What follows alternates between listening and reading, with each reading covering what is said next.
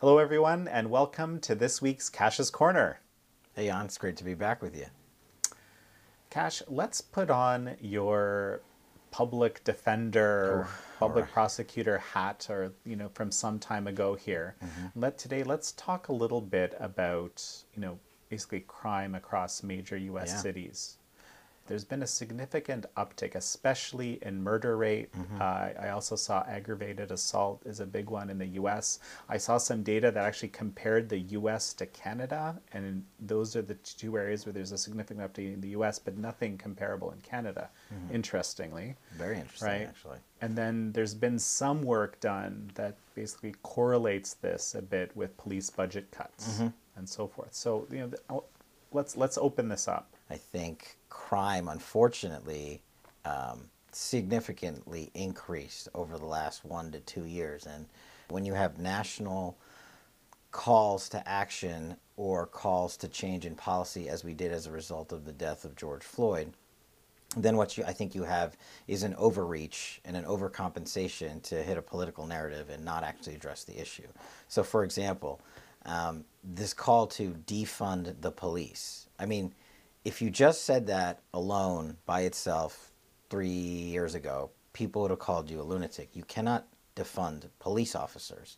There's no society that can succeed without law enforcement. So that concept alone is a problem. But then you added two more layers to that. You added these communities that saw these riots occur throughout America who wanted to defund the police and they wanted to do all cash reform bail. And basically, what that means is if you're arrested for a violent crime, usually you're detained until your court date.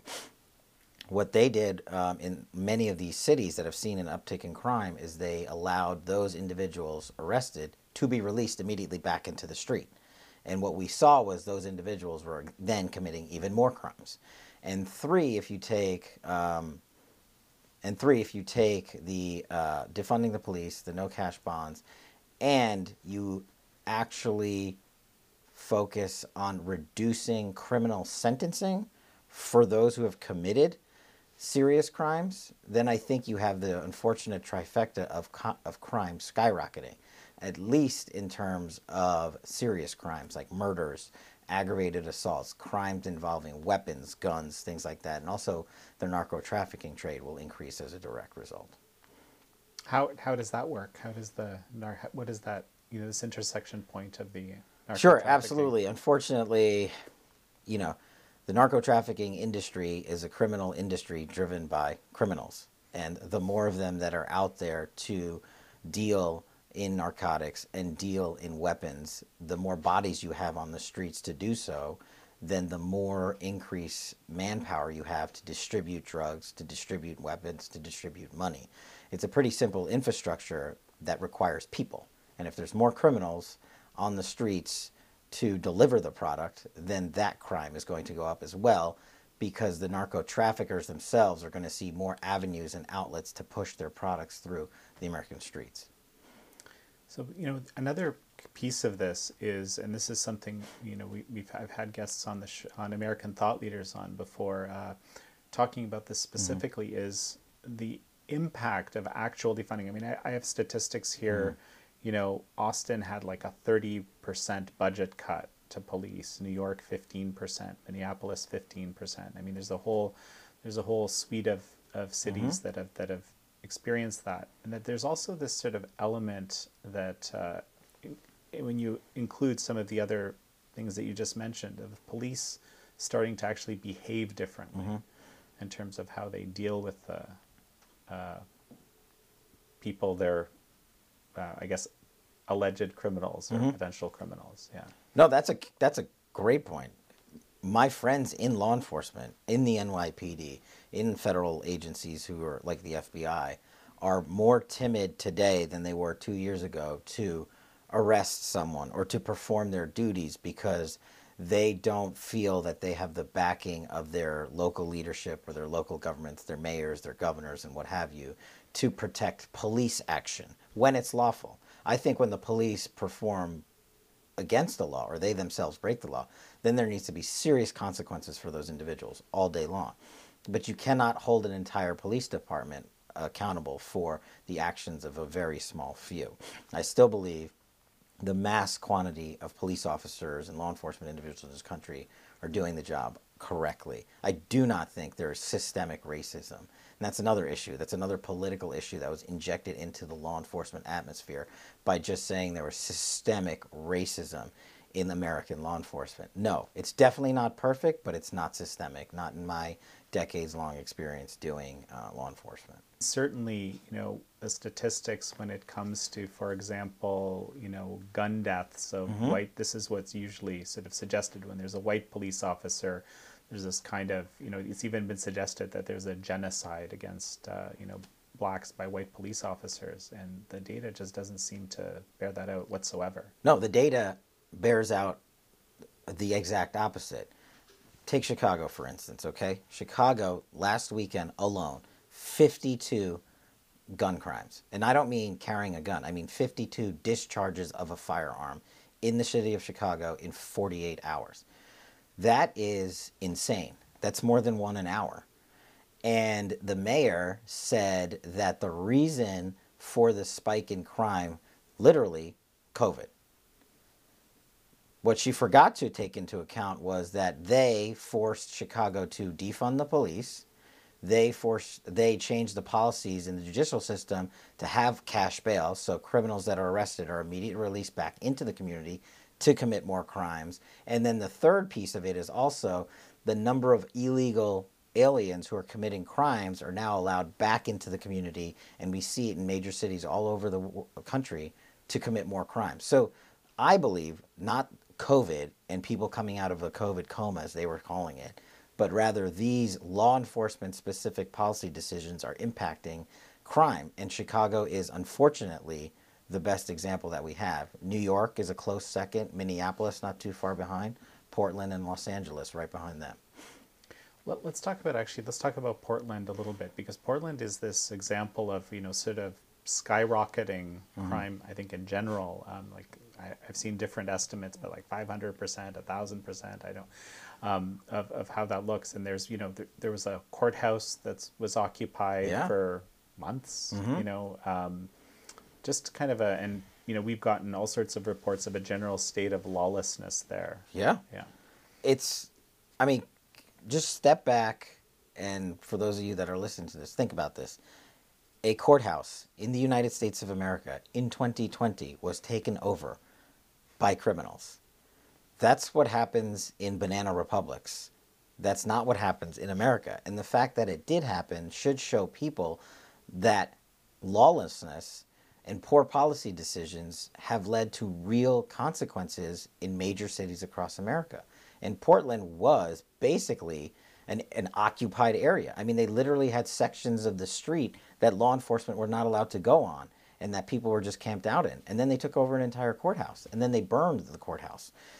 You cannot expect a society to have law enforcement and crime under control when the institutions that house law enforcement are literally on fire and occupied by criminals it seems like, or the situation in Portland, or at least there's a kind of a different language coming from the local government now, um, in terms of how to, you know, basically call, trying to stop the criminal, alleged criminal behavior and so forth. Yeah, I think. Well, it's unfortunately it's taken too long. It's taken over a year for them to get there, but. I think they have to live in their own lawlessness and have it impact their lives personally and directly and so they can remove themselves from the political uh, falsehood they've set up and see how bad it's affecting their citizens. And then they realize, wait, we actually need police officers to patrol the streets. We need police officers to arrest people committing crimes, and we need the judicial system to adjudicate them on whether or not they were innocent or guilty. And then you actually need prison sentence handed down if you are found convicted of a serious crime. People need to be held accountable for that. So often, you know, what what I've heard said, uh, you know, when you describe the situation, you know, Banana Republic, mm-hmm. uh, with respect to the courthouse being occupied, um, you know, people have said something similar about the the breach of the Capitol on mm-hmm. January sixth, for example. Yeah, and look, th- that should never have happened. I 100% agree. But going back to the top of the show, that we were talking about how the defense of the of, of, national institutions is sort of blended with law enforcement intelligence and evidence sharing, right? Why on January 6th, when it has now publicly been admitted by the FBI that they had information that there could possibly be a situation like that at the United States Capitol, why weren't the cabinet secretaries under President Trump briefed? Why didn't the FBI put a thousand uniformed agents around the U.S. Capitol? Where was the fence? Right. These are the lackings of that led to January 6th. These are the mistakes, intentional or otherwise, that led to January 6th. And if you look at the video from January 6th, and they still won't release all of it, an entire side of the Capitol, I believe it's the south side, was totally unmanned. No police officers whatsoever. And that's where the crowd first came in through. And you have to ask yourself, what happened on January 6th? Now, look, I was chief of staff of the Department of Defense on the 6th. We had offered the Capitol Police and Mayor Bowser of Washington, D.C., thousands of National Guardsmen and women two days before January 6th, and they turned us down.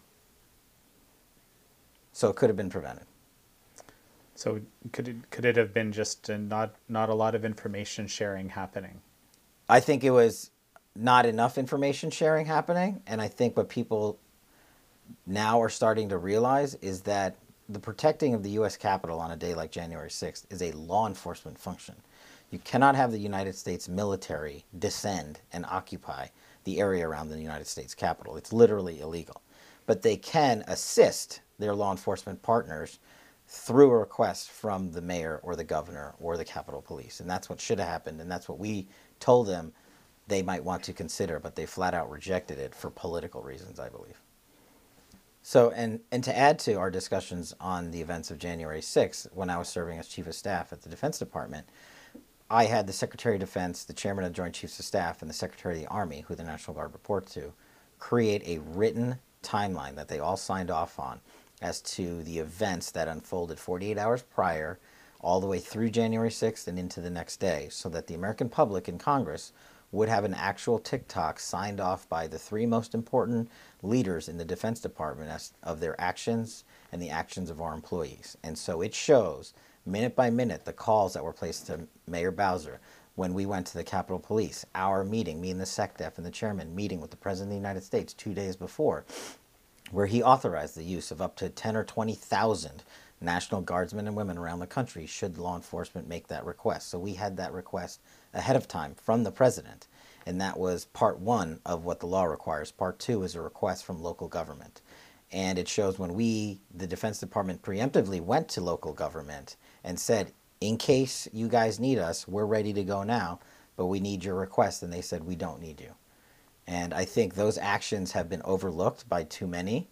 And these congressional inquiries they're doing, they purposely don't want to look at what actually happened uh, because the incident could have been prevented, should never have happened, and it was a failure of law enforcement on that day, mostly the FBI. And so, just to, to, dig on this a little tiny bit, because it's interesting, um, what prompted you to issue such a large possible deployment of National Guard?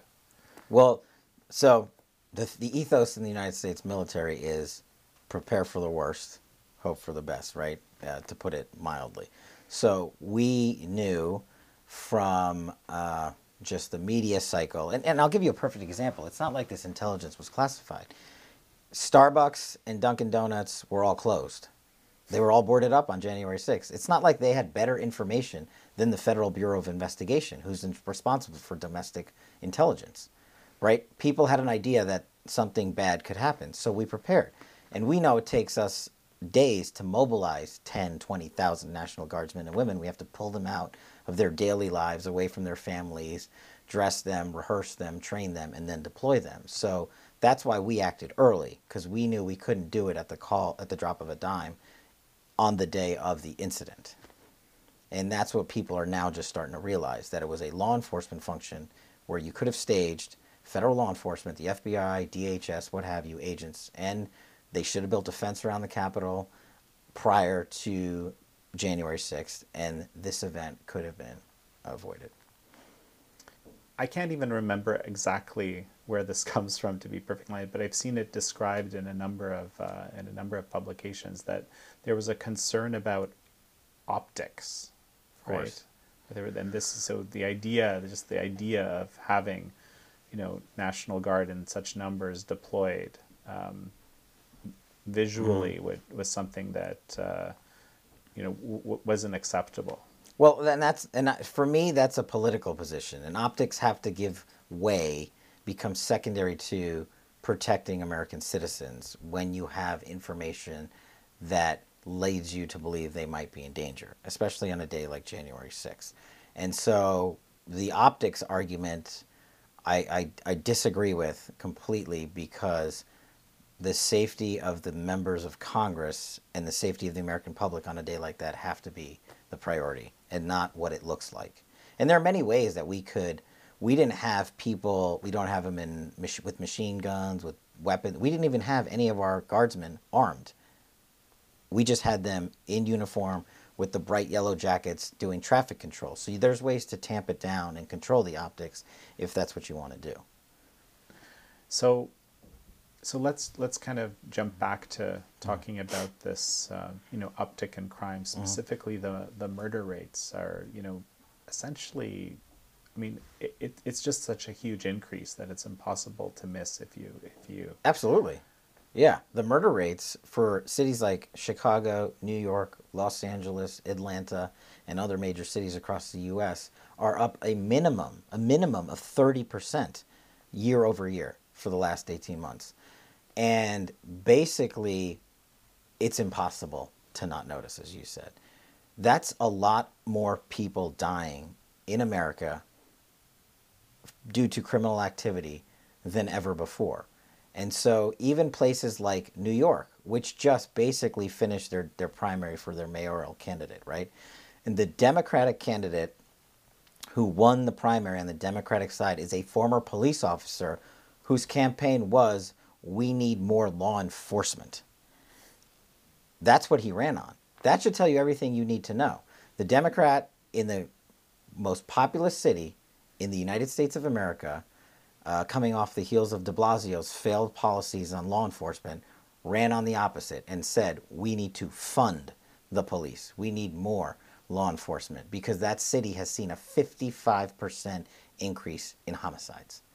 That's crazy and unacceptable if you're a New Yorker, and it should it should alert the rest of the nation that the policies that they were floating for political reasons have not worked. So, and- but of course, these are actually local policies, right? You, this this is interesting. You know, you suggested there's this kind of uh, you know national push. At the same time, there's local policies that are impacted. Um, how does that work in your mind? So I think the local policies are just basically replicated the throughout the country in cities that have chosen to defund the police and they sort of just spill over into our most populous areas. So like, like Los Angeles has implemented these same policies about bail and about defunding the police and about reducing criminal penalties. They've done that in in uh, Atlanta. They've done that in Portland. They've done that in Chicago. They've done that. So when you have your most populated regions with um, in the United States committing more crime than has been committed in recent history, it's going to connect across the United States, and people are going to start seeing those connections. It's not just a one-off. It's not one city in one state is seeing this explosion in crime. It's unfortunately across the United States. So before we jump into another topic, mm. Kash, any any quick thoughts on how this can be resolved? Oof, I wish there were. well, actually, I take that back. It's it's not a complicated fix. To tamp down criminal activity, you have to prop up your support for law enforcement and the judicial process. As a former federal public defender and a federal prosecutor, having been on both sides of the aisle and adjudicating that process, you cannot allow a 50% increase in homicides. You cannot allow an increase in narco trafficking through our streets. And the only way you tamp that down and reduce it is by putting law enforcement and police back on the streets to investigate and to arrest when they see criminal activity and give them the tools and resources they need so they do their jobs. I mean, I don't know if you saw this, but there was a whole outfit in Portland, Oregon, uh, a unit of an entire police department that resigned. 100 officers resigned because they are afraid that they cannot perform the duties that they signed up to do with the laws that they have been given uh, by the local law enforcement. And that's just one example. But you can't allow that type of behavior to occur in the cities across America. And that's how you have to allow a greater exchange of evidence as well. And that's sort of my point from the January 6th stuff. If you're if you're mandating that, not mandating, or if you're you're saying that, which I am, that federal agencies should have shared some of the intelligence they had, like the FBI should have shared the intelligence they had about events leading up to January 6th, because it wasn't that hard to find. It was all over Twitter and the internet. Dunkin' Donuts and Starbucks found it. Um, they should have taken a more exhaustive approach and a more preparatory approach with DHS and called in other cabinet officials and said, this is a law enforcement function. It's our job to protect the citizens and the United States Capitol, and this is what we're doing to prepare. And they totally failed, 100%. I mean, and I just flip it on the reverse for people who say, well, Kash, why didn't the United States military do it? And where was the NSA and where was the CIA? Those are not domestic intelligence agencies. They don't, they weren't built and constructed to surveil uh, local law enforcement matters. And same with the U.S. military. They are there to fight overseas and protect the borders of our nation. Um, and in a rare instance, allow the National Guard to help local law enforcement authorities. I think it was a total, total failure on law enforcement on that day. And I was on the phone calls on January 4th, 5th, and 6th with the president, with the chief of staff, with the uh, attorney general, with the Department of Homeland Security, and the only person missing from that those phone calls was the director of the FBI. He was nowhere to be found. Hmm. Fascinating. And this is reflected on this timeline that you published, that the DoD published. Yeah, so the timeline has all the major players uh, that were involved in the events leading up to January 6th. As I said, the Secretary of Defense, the Chairman, the Secretary of the Army, DHS Secretary, President, Vice President, Chief of Staff, um, the Attorney General at times was on some of the phone calls, congressional leadership, the Speaker, the Majority Leader, the Minority Leader. All these individuals we were fielding calls from and engaging with constantly to make sure they were safe, their people were safe, and their needs were being met. But the one person that was noticeably absent, even upon request, was Christopher Wray, the director of the FBI, when everyone on those phone calls agreed that January 6th was a law enforcement matter, not a Department of Defense matter. Hmm, fascinating. It's, something something to dig into into the future. Yeah, the future. absolutely. I think it's worth looking at. Um, let briefly, you know, as we finish up, let's just talk about these um, you know, basically the, the recent airstrikes mm-hmm. the administration ordered against the Iran-backed militias on the Iraq-Syria border. Um, you know, this. I, I hope everyone is aware of this. I mean, it didn't get quite the media attention, mm-hmm. perhaps, mm-hmm. that, that something of this significance might. Yeah, get. well, I think you're correct. It didn't. I was actually looking at the major media outlets uh, when the reporting broke about our strikes against the Shia militia groups and um, it was not being covered by some of the major mainstream media outlets. And if it was, it was a blip at the very bottom of the web page. And I, having run counterterrorism for White House and having run the intelligence community under President Trump, I believe these strikes are driven by intelligence that we collect against foreign terrorists. I mean, make no mistake about it. Shia militia groups, such as the ones that were attacked, are designated foreign terrorist organizations by the United States of America.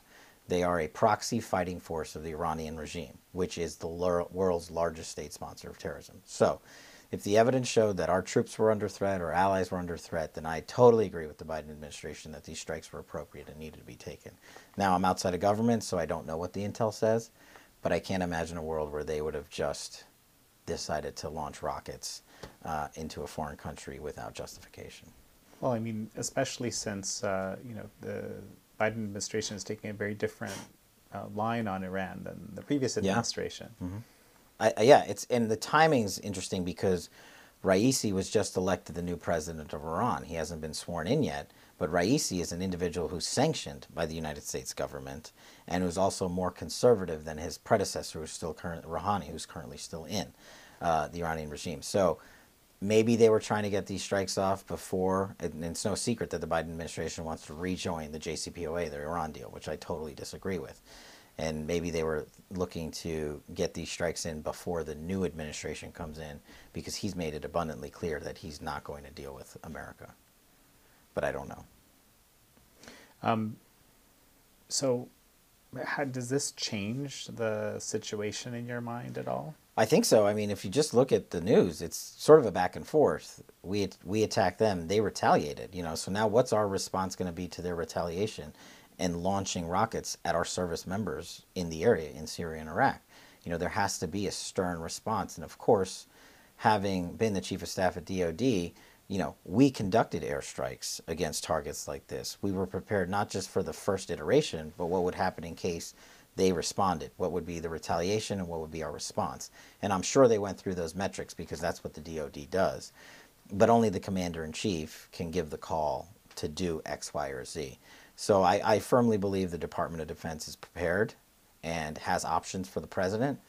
But like when like it was my job when I did it, we just presented the president with the options and our advice, and then the president makes a decision. So we're just gonna have to wait and see if we're gonna engage in more strikes. But if I can just say one thing, I think the disparate treatment that we received when we conducted airstrikes, if you recall the barrel bombs in Syria against the chemical facilities and whatnot, Congress was outraged or certain factions of Congress were outraged that we didn't consult them or inform them ahead of time. I don't hear that same level of uh, outrage now that President Biden has ordered the exact same style of strikes for the exact same reasons. And I think there needs to be questioning as to why is it okay to attack one president and not attack the next one if they're doing the exact same thing based on the exact same intelligence. Um, and and um, I think, unfortunately, again, shows the politicization of the national security apparatus of America, and that's just not good for us. So, to everybody watching, if you have any burning questions for Kash, please remember to put them in the comments below if you're watching on Epoch TV, of course. And uh, we'll see you next week on Kash's Corner.